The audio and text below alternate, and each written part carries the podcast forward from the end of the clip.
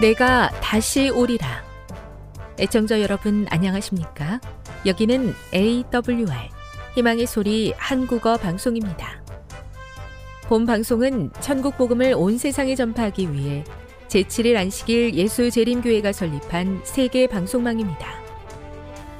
AWR 희망의 소리는 유럽, 라틴 아메리카, 아프리카, 러시아, 아시아의 방송망을 통해 전 세계에 복음을 전파하고 있습니다. AWR 아시아 희망의 소리 방송국은 한국어 방송을 매일 5시간씩 송출하고 있습니다. 희망의 소리 방송은 인터넷과 스마트폰을 통해서도 언제나 청취하실 수 있습니다. 들으실 수 있는 인터넷 주소는 awr.org입니다. 유튜브로는 AWR 코리아로 검색하시면 됩니다. 이 시간 희망의 소리 한국어 방송과 함께 보람있고 유익한 시간 되시기 바랍니다. 내가 다시 오리라. 여기는 AWR 희망의 소리 한국어 방송입니다. 주파수 안내입니다.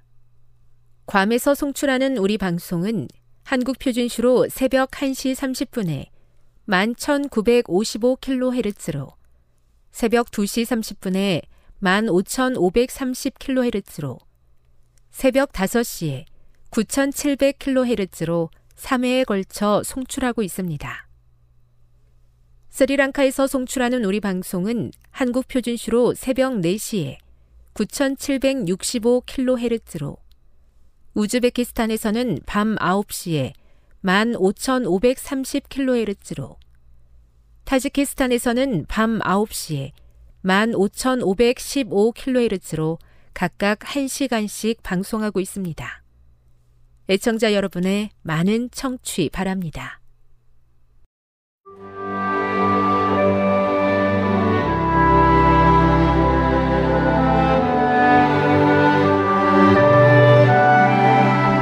읽어주는 교과 첫째 날 7월 30일 일요일 바울 이방인을 위하여 갇힌 자 된 사도 에베소서 3장을 읽어보라.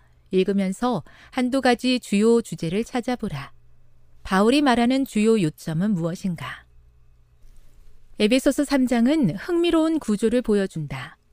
바울은 이러므로 그리스도 예수의 일로 너희 이방인을 위하여 갇힌 자 된 나 바울이 말하거니와 로 시작해 이방인의 사도로서 자신의 사역에 초점을 맞춘 긴 이야기를 끼워 넣기 때문이다. 이후 바울은 이러므로 라는 표현을 사용하며 원래의 맥락으로 돌아갈 것을 알리고 14에서 21절에서 중단되었던 기도 보고서를 이어간다. 에베소서 3장 1절에서 바울은 자신을 그리스도 예수의 일로 갇힌 자라고 밝히므로 그가 비록 로마의 포로가 되어 그 권위 아래 있는 것처럼 보이지만 실제 그의 삶에는 더 깊고 신성한 목적이 이루어지고 있음을 주장한다. 그는 로마의 포로가 아니라 그리스도 예수의 포로이다. 바울이 환란이라고 표현하고 이후 쇠사슬에 대해 말하는 것은 그가 비교적 편안한 가택 연금이 아닌 감옥에 있음을 암시한다. 1세기에 감옥에 갇힌다는 것, 특별히 로마의 지하 감옥에 갇힌다는 것은 매우 고생스러운 일이었다. 로마 제국은 위생시설과 식사를 제공하는 체계적인 감옥이 필요 없었다. 그들에게는 투옥이 형벌의 수단이 아니었기 때문이다. 오직 재판이나 처형을 기다리는 동안에만 구금될 뿐이었다. 그러니 감옥에서 죄수들은 스스로를 부양해야 했고 친척과 친구들에게 음식과 기타 필요를 공급받아야 했다. 명예와 수치심을 중시하는 문화에서 죄수가 된다는 것은 극도의 사회적 수치였기 때문에 바울은 아마도 자신의 투옥이 신자들에게 미칠 정서적 영향에 대해 가장 염려하였을 것이다. 바울이 존귀하신 그리스도의 사도와 기별자라고 하면서 어떻게 멸시받는 죄수가 될 수 있느냐고 묻는 사람들이 있을까 염려했을 것이다. 그래서 그는 자신의 투옥을 재구성하여 신자들이 이를 하나님의 계획 가운데 있는 것으로 보도록 돕는다. 그는 그들을 위해 고난을 받고 있으며 수치를 받는 일로 보이는 것이 사실은 그들의 영광을 위한 것으로 밝혀질 것이었다. 교훈입니다. 바울이 자신을 로마의 포로가 아닌 그리스도의 포로라고 소개한 것은 그의 삶에 더 깊고 신성한 목적이 이루어지고 있음을 의미하는 것이다. 묵상. 수치스러운 순간으로 생각되었지만 그것이 실제적으로는 하나님의 영광을 위한 것이었음을 경험해 본 적이 있습니까? 적용. 매우 힘든 상황 가운데서도 하나님과 그분의 방법을 신뢰할 수 있는 이유는 무엇입니까? 우리는 그것을 어떻게 배울 수 있을까요? 영감의 교훈입니다. 감옥에서도 풍성한 은혜를 감사하며 제시한 바울.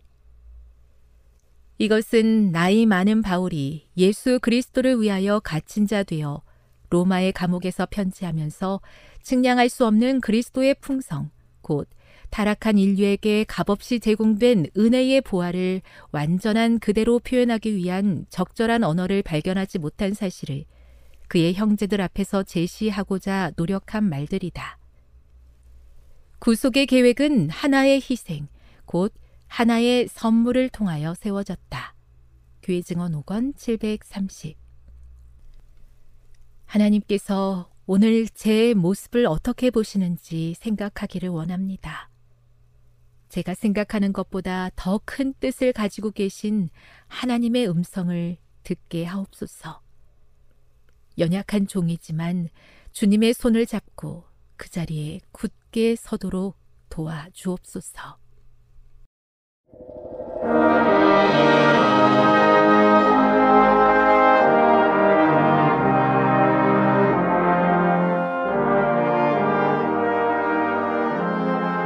희망의 소리 청취자 여러분, 주 안에서 평안하셨습니까?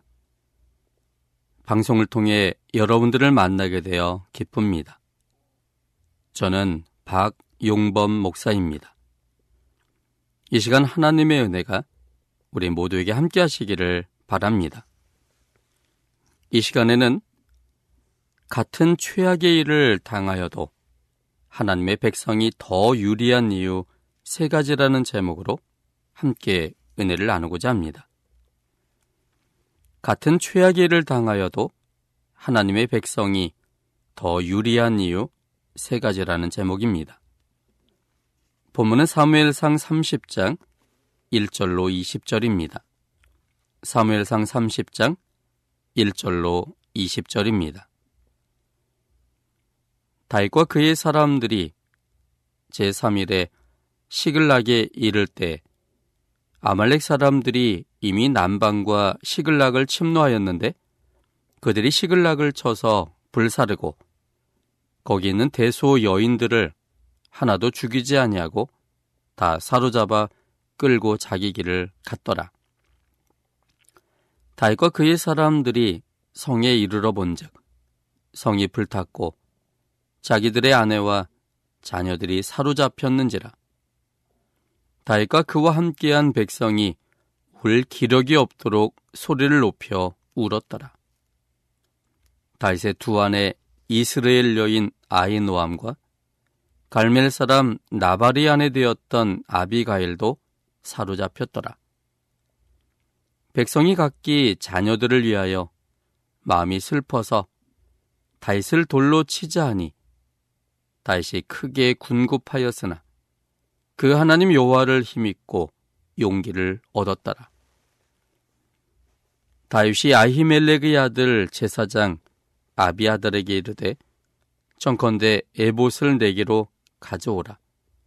아비아달이 에봇을 다윗에게로 가져오매 다윗이 여호와께 묻자와 가로되 내가 이 군대를 쫓아가면 미치겠나이까 여호와께서 대답하시되 쫓아가라 내가 반드시 미치고 정령토로 찾으리라.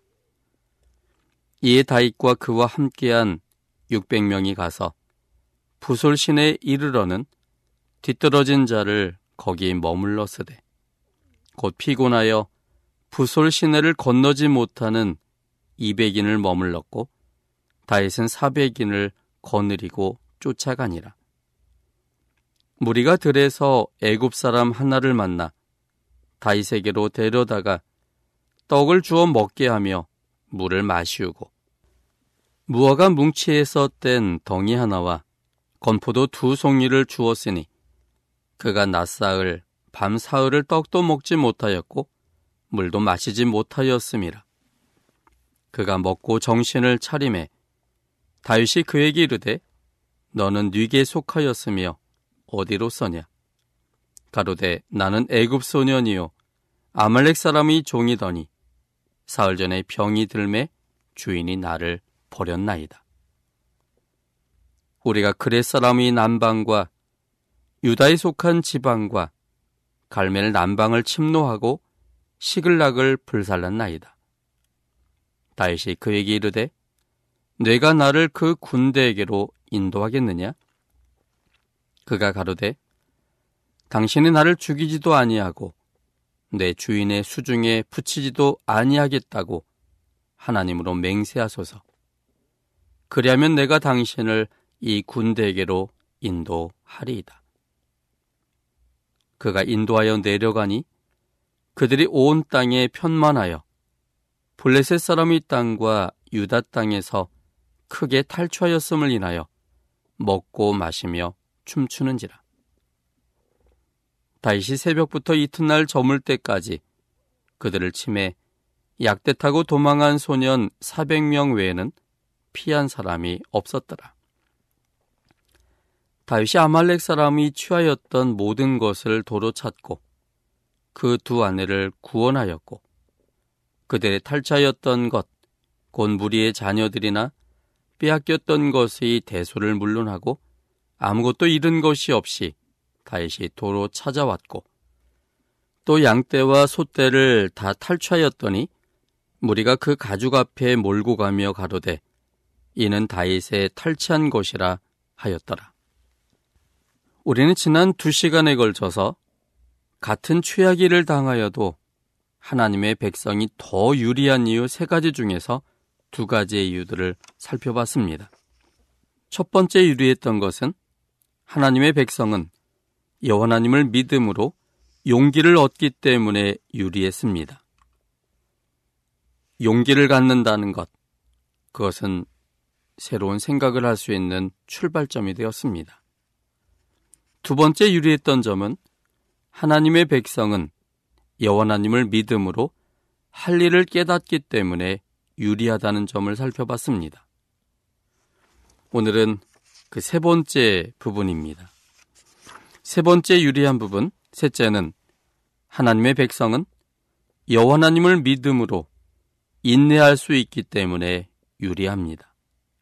하나님의 백성은 여호와 하나님을 믿음으로 인내할 수 있기 때문에 유리합니다. 본문 11절로 16절입니다. 3일상 30장 11절로 16절입니다. 무리가 들에서 애굽 사람 하나를 만나 다이세계로 데려다가 떡을 주어 먹게 하며 물을 마시우고 무화과 뭉치에서 뗀 덩이 하나와 건포도 두 송이를 주었으니 그가 낮사흘 밤사흘을 떡도 먹지 못하였고 물도 마시지 못하였습니다. 그가 먹고 정신을 차림해 다시 그에게 이르되 너는 네게 속하였으며 어디로 서냐 가로되 나는 애굽 소년이요 아말렉 사람이 종이더니 사흘 전에 병이 들매 주인이 나를 버렸나이다. 우리가 그렛 사람이 남방과 유다에 속한 지방과 갈멜 남방을 침노하고 시글락을 불살랐나이다. 다윗이 그에게 이르되 내가 나를 그 군대에게로 인도하겠느냐? 그가 가로되 당신이 나를 죽이지도 아니하고 내 주인의 수중에 붙이지도 아니하겠다고 하나님으로 맹세하소서. 그리하면 내가 당신을 이 군대에게로 인도하리이다. 그가 인도하여 내려가니 그들이 온 땅에 편만하여 블레셋 사람이 이 땅과 유다 땅에서 크게 탈취하였음을 인하여 먹고 마시며 춤추는지라. 이제 할 일을 깨달은 다윗 일행은 마음이 급해지기 시작했습니다. 적어도 아말렉에 의해 잡혀간 것이 하루 이상이 되었기 때문에 급히 따라가야만 했습니다. 600명이 급하게 따라가다가 부술 시내에 도착하자 그 속도에 맞추지 못하는 사람이 생겼습니다. 그 숫자가 200명이나 되었습니다. 불과 3일 전에 블레셋과 이스라엘과의 전투에 참가할 만큼 건강한 젊은이들이 200명씩이나 중간에 낙오한 것을 보면 그들이 얼마나 급하게 아말렉 뒤를 쫓았는지를 가늠케 합니다. 아직도 할 일에 충실한 400명이 부솔 시내를 건너 추격을 계속하다가 애굽 사람 한 명을 만났습니다. 그 애굽 사람이 심상치 않게 보였습니다. 그는 피곤이 역력히 보였고 무엇보다 기력이 없었습니다. 기력이 떨어져서 곧 죽을 것 같이 보였던 그 애굽 사람을 다윗은 직감적으로 그가 노예라고 판단했습니다. 사람이 살지 않는 한적한 곳에 이방인이 죽을 듯한 모습으로 꼬질꼬질한 그 상황을 볼 때 그는 노예로서 살다가 몸에 병이 들어서 주인으로부터 내방쳐진 것이 분명하다고 다윗은 생각했습니다. 그 노예는 너무나 기력이 떨어져서 당장 응급조치를 취하지 않으면 안 될 것처럼 생각이 되었습니다. 그래서 일행은 그를 보자마자 떡과 물을 주어 먹게 하였고 무화과와 건포도를 먹게 하였습니다. 그가 그것을 먹고 겨우 정신을 차렸습니다. 병들고 3일 동안 굶어서 기진맥진한 그 노예가 음식들을 먹고 얼마 정도의 시간이 지나야 정신을 차릴 수 있었을까요? 적어도 한 시간 이상이 소요되었을 것입니다. 그런데 본문의 이 내용을 보면서 궁금한 것이 있었습니다. 자신들의 처자를 붙잡아간 아말렉을 뒤쫓기 위해서 나선 600명의 인원은 결국은 자신들의 처자를 되찾기 위해서는 아말렉과 싸워서 승리해야 됐습니다. 그런데 600명의 인원은 그리 많은 병력이 아니었습니다. 그런데 마음이 너무 급해서 피곤하여 뒤처진 200명이나 되는 병사들이 회복되기를 기다리지 못한 채 겨우 400명만 부솔 시내를 건넜던 사람들이었는데 그렇게 급했던 그 사람들이 어떻게 애굽 소녀는 회복될 만큼 기다릴 수 있었을까 하는 점이었습니다. 급한 마음에 기진맥진한 애굽 소년에게 당장 그들이 필요한 것을 물어볼 수도 있는 상황이었습니다. 큰 군대를 본 적이 있느냐? 아말렉 군대들이 어떤 처자들을 데리고 가는 것을 본 기억이 있느냐? 어디로 갔느냐? 아마 다그치듯 물을 수도 있는 그런 상황이었습니다. 그런데 어떻게 그들은 그 소년이 회복될 시간을 기다려줄 수 있었을까요?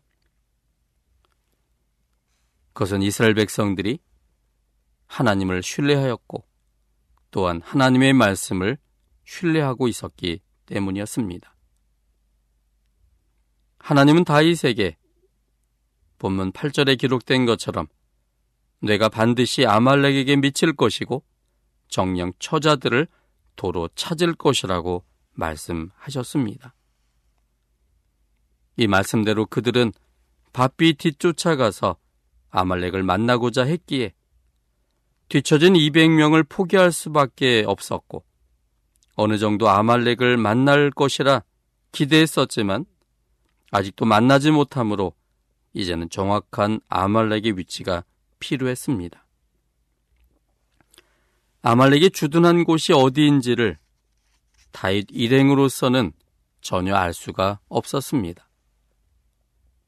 난감해하고 있을 때 노예처럼 보이는 이방인을 만났고 그 사람이 분명 아말렉과 연관이 있으리라는 확신 속에 그 사람이 회복될 시간을 인내하며 기다릴 수 있었습니다. 하나님을 신뢰하지도 않고 또한 하나님의 말씀을 신뢰하지 않았더라면 이스라엘 백성들은 그 애굽 노예를 눈여겨보지도 않았을 뿐더러 혹시 그 노예가 불쌍해서 먹을 거리를 주었다 할지라도 그가 회복될까지 기다릴 수는 없었을 것입니다. 인내함으로 그 애굽 소년으로부터 아말렉이 시글락을 불사른 이야기와 그들이 주둔하고 있던 곳을 알 수 있었습니다. 그리고 마침내 싸움을 통해 그들의 처자들을 만나서 집으로 데려올 수 있었습니다. 다윗 일행의 승리에는 인내가 큰 원인입니다. 인내하지 못했다면 급한 마음대로 아말렉과는 상관없는 곳으로 달려가기만 했을 것입니다. 기다림은 신뢰를 밑바탕으로 하지 않으면 결코 할 수 없습니다. 최악의 일들이 일어나도 하나님을 신뢰함으로 기다릴 수만 있다면 마침내 모든 문제에서부터 해결될 것입니다. 혹 우리 당대 해결되지 않아도 재림이 때에는 모든 일이 해결될 겁니다. 그 재림이 나래라도 반드시 해결될 것이라는 신뢰 속에 있는지가 중요합니다. 신뢰할 때 낭망치 않고 하나님과 기도로 대화하는 일을 지속할 수 있기 때문입니다. 누가복음 18장에 있는 말씀을 함께 좀 보겠습니다. 누가복음 18장 1절로 8절까지 있는 말씀입니다. 낭망치 않고 하나님을 신뢰하며 기도하는 문제의 중요성에 대해서 예수님이 말씀하셨습니다. 항상 기도하고 낭망치 말아야 될 것을 저에게 비유로 하여 가라사대 어떤 도시 하나님을 두려워하냐고 사람을 무시하는 한 재판관이 있는데 그 도시에 한 과부가 있어 자주 그에게 가서 내 원수에 대한 나의 원한을 풀어 주소서 하되 그가 얼마 동안 듣지 아니하다가 후에 속으로 생각하되 내가 하나님을 두려워 아니하고 사람을 무시하나 이 과부가 나를 번거롭게 하니 내가 그 원한을 풀어 주리라. 그렇지 않으면 늘 와서 나를 괴롭게 하리라 하였느니라. 주께서 또 가라사대 불의한 재판관의 말한 것을 들으라. 하물며 하나님께서 그 밤낮 부르짖는 택하신 자들의 원한을 풀어주지 아니하시겠느냐? 저에게 오래 참으시겠느냐? 내가 너에게 이르노니 속히 그 원한을 풀어주시리라. 그러나 인자가 올 때에 세상에서 믿음을 보겠느냐 하시니라. 예수님께서 말씀하신 이 비유는 무엇을 가르쳐 주기 위한 말씀이었을까요? 흔히들 이 비유를 잘못 오해하고 있습니다. 이 비유에 대한 가장 큰 오해는 기도에 대하여 잘못된 생각을 갖게 만듭니다. 이 비유 속에 나오는 어떤 한 과부가 한 재판관에게 자주 가서 내 원수에 대한 나의 원한을 풀어달라고 요청했습니다. 그의 요청은 끈질겼습니다. 그런데 이 재판관은 얼마 동안 이 과부의 요청을 들어주지 않다가 후에 속으로 생각하기를 내가 하나님을 두려워하지도 않고 사람도 무시하지만 이 과부가 나를 번거롭게 하기 때문에 내가 그 원한을 풀어주겠다. 그렇지 않으면 늘 와서 나를 괴롭게 할 것이다. 라고 말했습니다. 그러므로 이 재판관이 괴롭기 때문에 그가 들어주지 않으면 끊임없이 말하기 때문에 어쩔 수 없이 과부의 원한을 풀어준 것처럼 하나님께도 우리가 원하는 것을 끊임없이 구하고 간구하고 그리고 귀찮게만 한다면 하나님께서는 틀림없이 우리의 기도를 들어줄 거라고 그렇게 이야기하고 있는 그런 상황입니다. 정말로 이 말씀이 그런 것을 이야기하고 있는 것일까요? 여기 누가 18장 1절에는 우리의 기대와는 전혀 다르게 예수님은 말씀하셨습니다. 이 비유의 목적이 항상 기도하고 낭망치 말아야 될 것 때문에 사용한 비유였습니다. 여기 나오는 과부는 예수님께서 이 비유를 해석할 때 여기 7절에 보면 그 밤낮 부르짖는 택하신 자들이라고 표현해서 과부는 바로 하나님을 믿는 백성입니다. 그런데 하나님을 믿는 백성의 기도는 무엇일까요? 그들의 마음속에 있는 원한을 풀어주는 것이었습니다. 그 원한은 무엇입니까?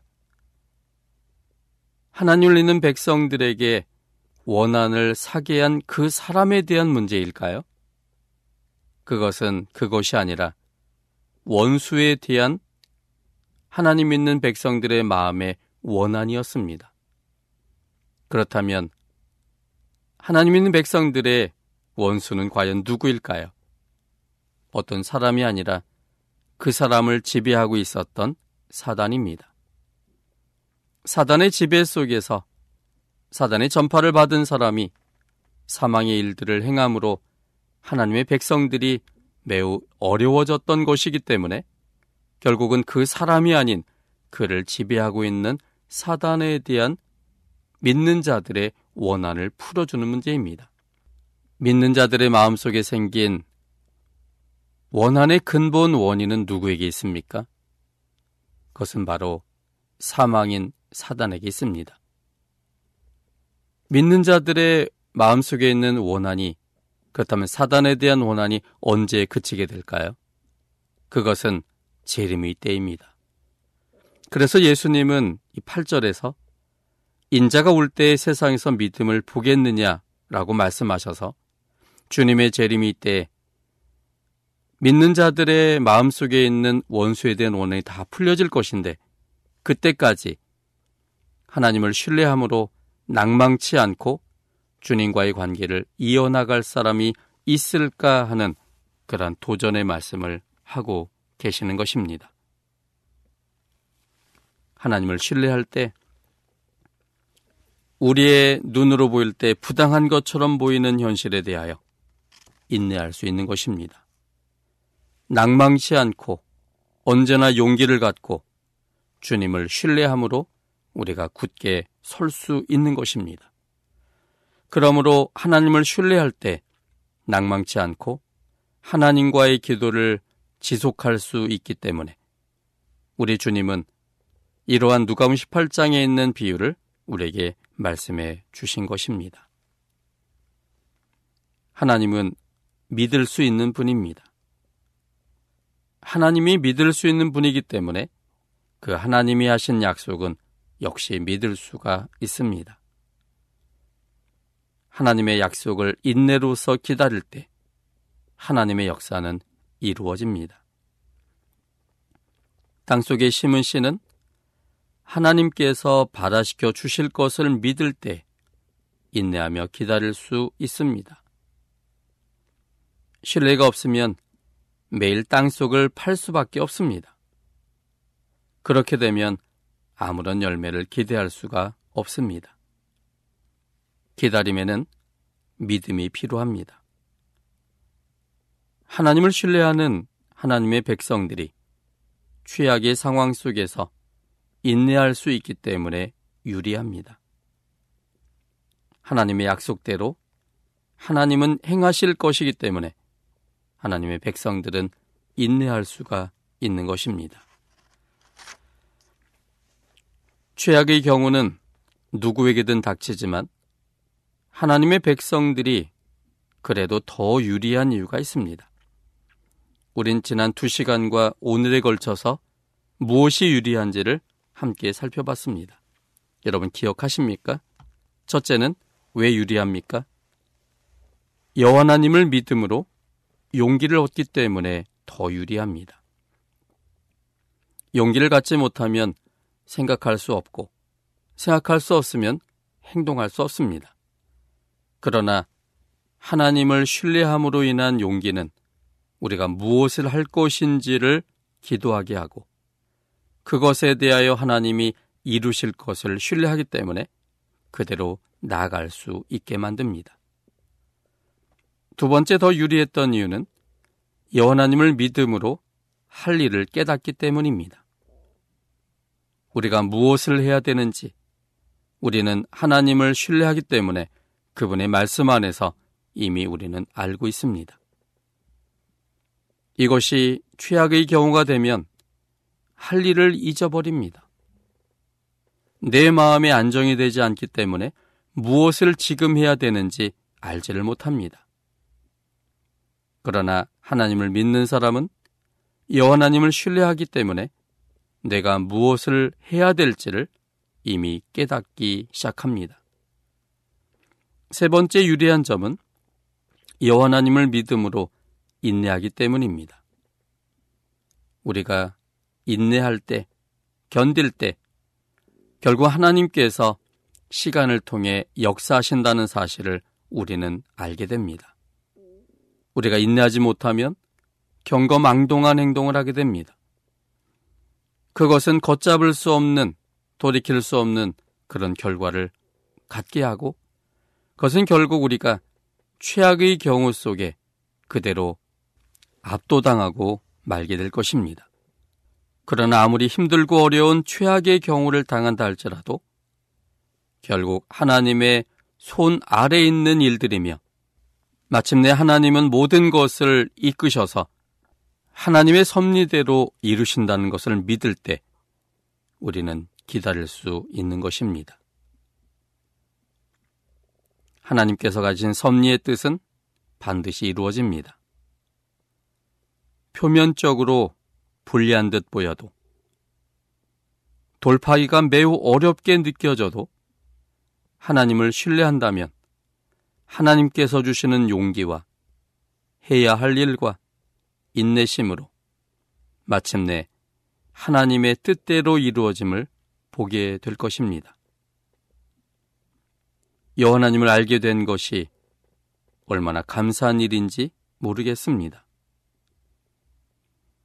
여호나님도 알지 못한 채 한평생을 산다고 생각하면 끔찍합니다.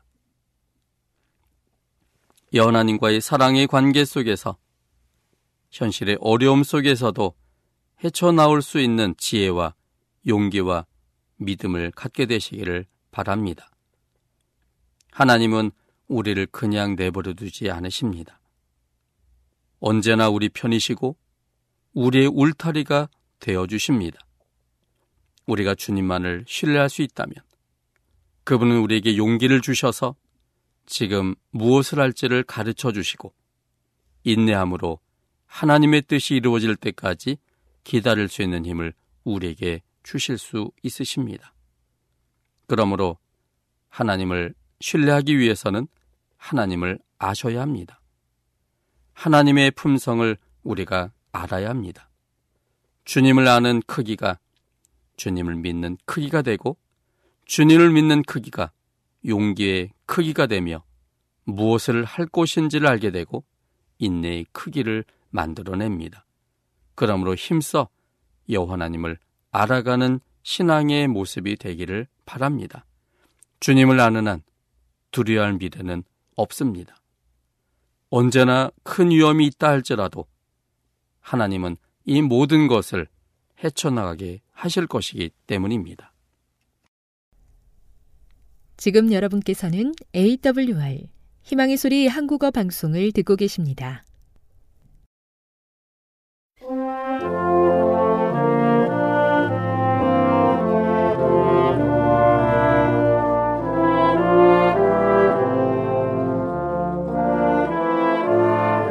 애청 여러분 한 주 동안 평안하셨습니다. 하나님의 평화가 임하기를 기원합니다.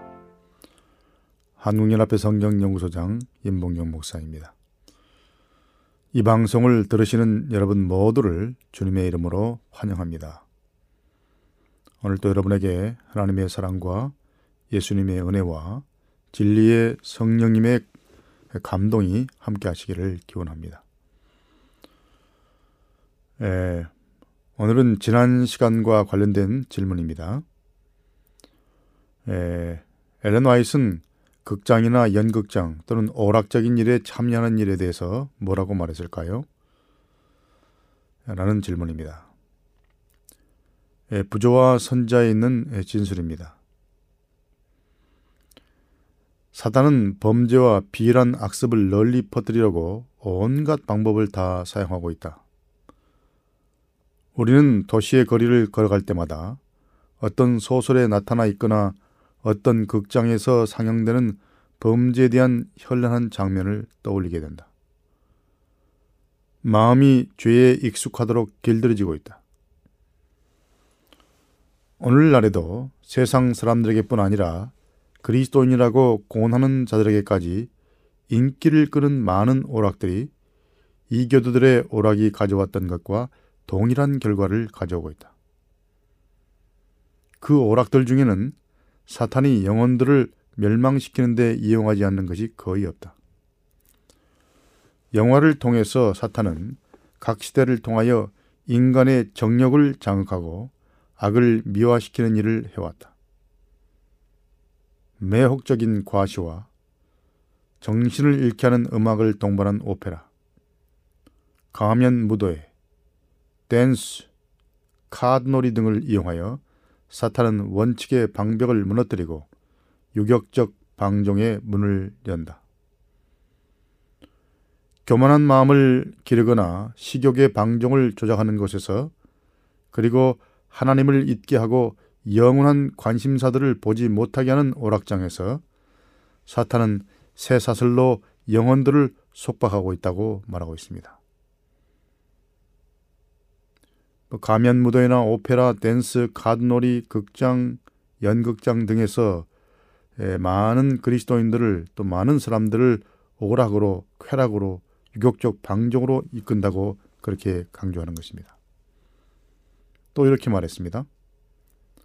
많은 사람이 타락한 영들이 모이는 오락적인 장소에 자주 감으로써 자신들을 마수의 땅에 둔다. 그리스도인이라 공언하는 자들이여. 그대가 극장에 드나들 때 사탄이 거기 있어서 주연 배우로서 연극을 주도한다는 것을 기억하라. 사탄은 거기서 정력을 자극하고 악을 미화시킬 것이다. 그러한 분위기 속에 방탕한 정신이 스며들 있다고 말하고 있습니다. 오락적인 장소에 사탄이 거기에 숨어 있어서 사람들의 정력을 자극하고 또 악을 아름답게 미화시킬 것이라고 말하고 있습니다. 그러므로 그리스도인이 가서 좋지 못한 영향을 받을 곳에 자신을 두는 것은 지혜롭지 못한 행동인 것입니다. 또 교회 증언에서 이렇게 말하고 있습니다. 쾌락을 부르는 가장 위험한 유용소 중에 극장이 있다. 너무도 흔히 주장되는 것처럼 도덕과 덕성의 학교가 되는 대신에 그것은 바로 부도덕의 온상이 된다. 사악한 습관과 죄악적인 성벽들은 이 영흥들을 통하여 강화되고 굳어진다. 저속한 노래, 외설적인 몸짓과 표현, 그리고 태도는 상상력을 타락시키고 도덕을 저하시킨다. 그런 공연에 습관적으로 참석하는 모든 젊은이들은 원칙에 있어서 타락할 수 있을 것이다. 상상력을 병들게 하고 신앙적인 가마를 파멸시키고 평온한 마음과 삶의 건전한 실체들에 대한 취향을 무디게 하는데 극장의 오락보다 더 강력한 영향력은 이 세상에 없다. 주정 음료에 대한 욕망이 그것을 마심으로써 더 증가되는 것처럼 이런 장면들에 대한 사랑은 온갖 방종과 함께 증가된다.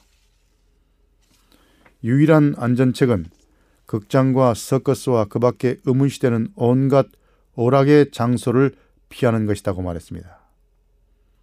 그리스도인 덕성과 영성을 지키는 안전책은 이런 오락을 자극시키는 또 덕성을 파괴하고 요격을 자극시키는 극장이나 서커스 그 밖에 의문 시대는 온갖 오락의 장소를 피하는 것이라고 권면하고 있습니다.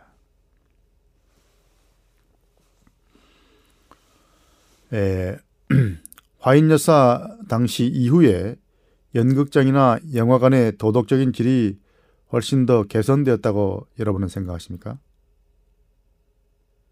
공정하게 평가한다면 아마도 그렇지 못하다고 답할 것입니다.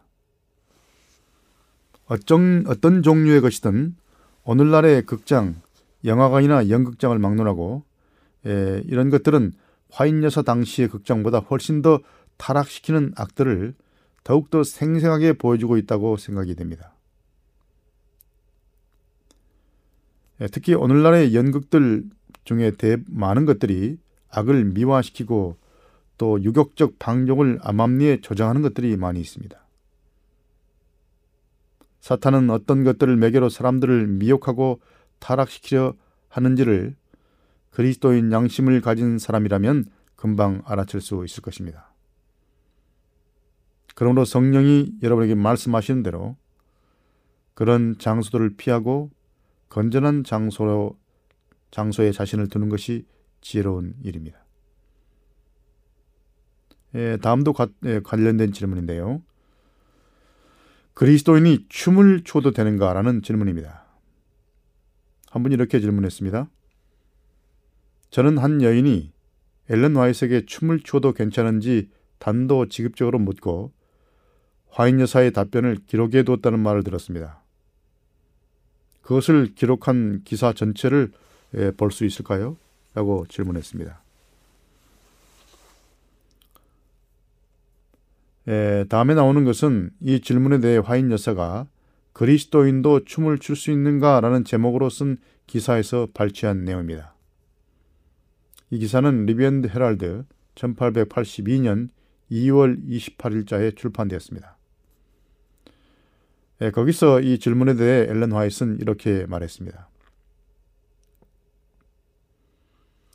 이 문제에 바로 대답하기 전에 오늘날 하나님의 백성들의 위치와 사업에 대해 잠깐 생각해 보시기를 바랍니다.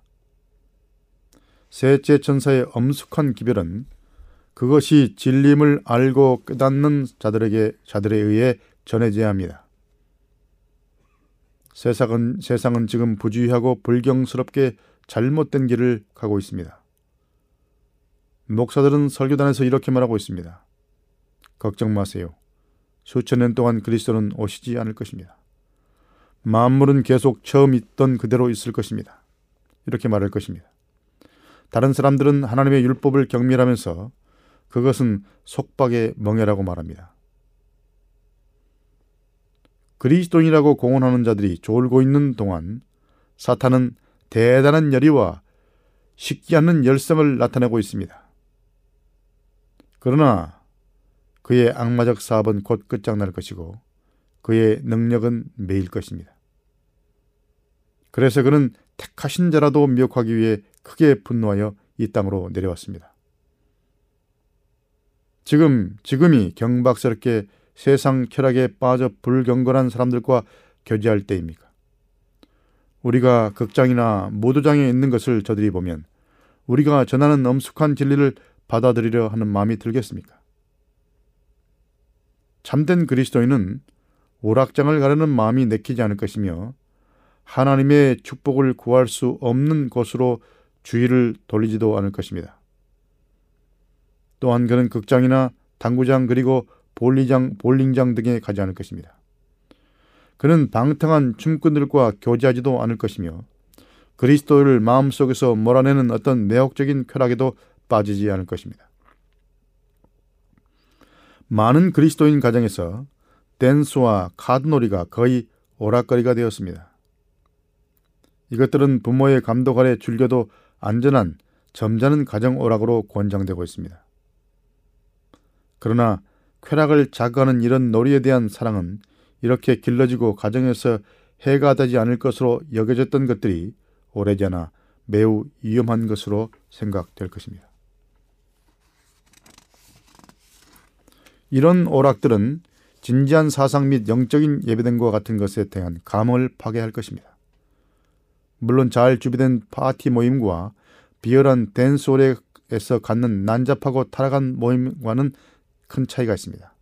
그러나 이 모든 것에도 방종으로 인도할 위험이 도사리고 있습니다. 오늘날 이루어지는 춤 오락을 춤을 통한 오락은 타락의 온상이며 사회의 무서운 저주가 되고 있습니다. 이런 것들로 대도시들에서 파멸되는 모든 이들을 한데 모은다면 파선한 삶의 역설이 놀랍게 드러날 것입니다. 이런 행습이 낸 결과를 보고 기꺼이 용서를 구하며 대경 실색하는 자들이 얼마나 많을까요?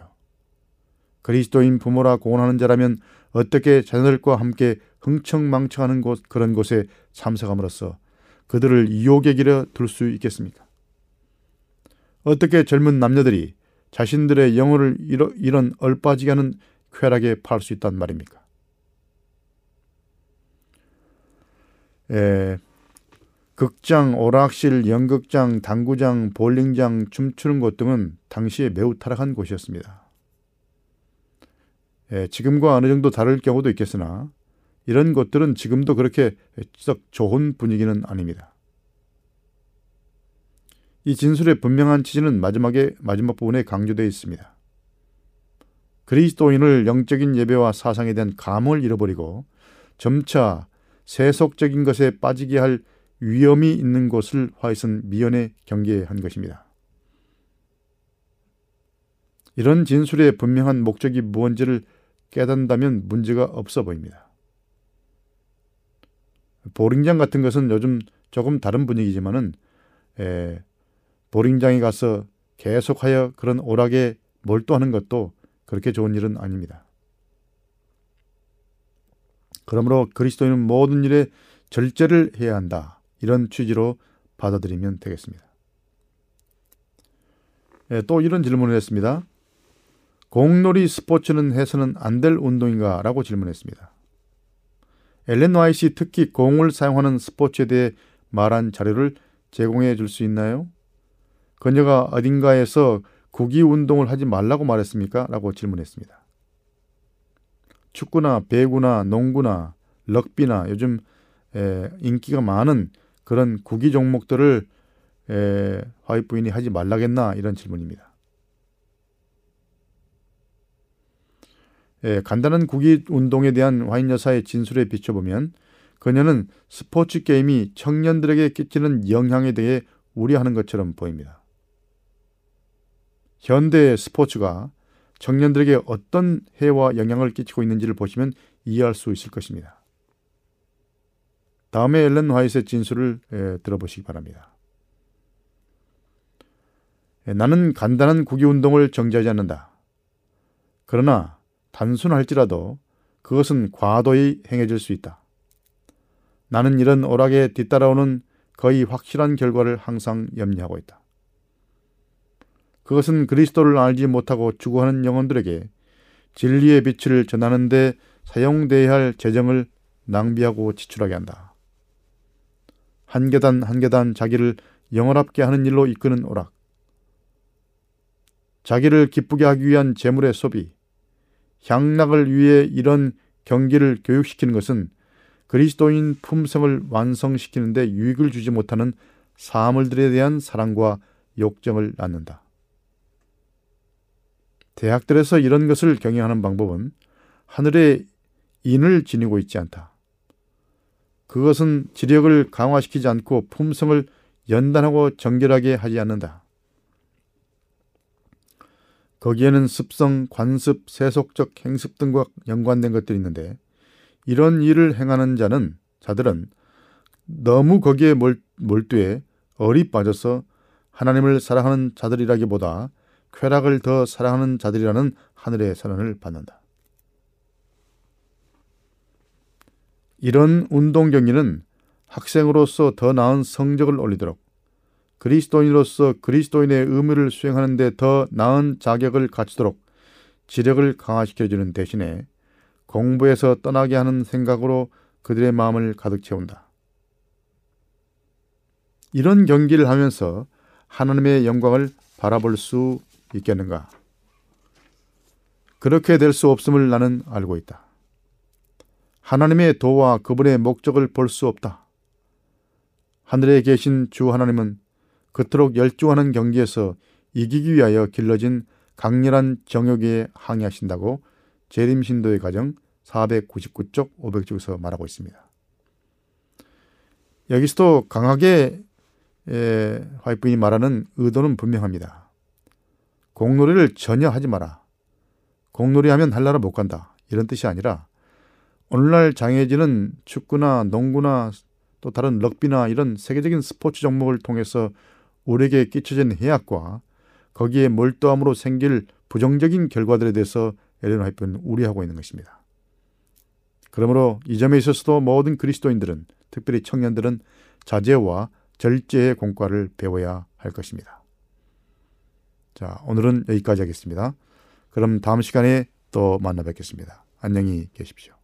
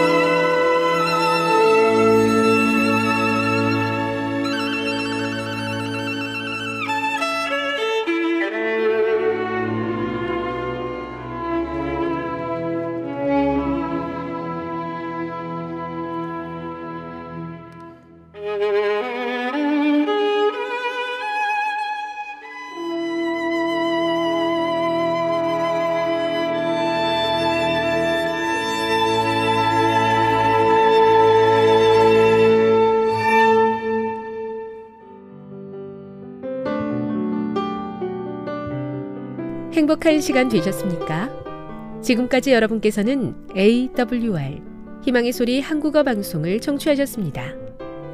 방송을 청취하시고 문의를 원하시는 분은 우편번호 02461 대한민국 서울시 동대문구 이문로 1길 11 희망의 소리 방송부 앞으로 편지나 엽서를 보내주시거나 지역번호 02에 3299에 5296에서 8번으로 전화 주시기 바랍니다. 지금까지 함께 해주신 애청자 여러분들께 감사드립니다. 애청자 여러분, 다음 이 시간까지 하나님 안에서 늘 평안하십시오. 감사합니다. 내가 다시 오리라. 여기는 AWR 희망의 소리 한국어 방송입니다.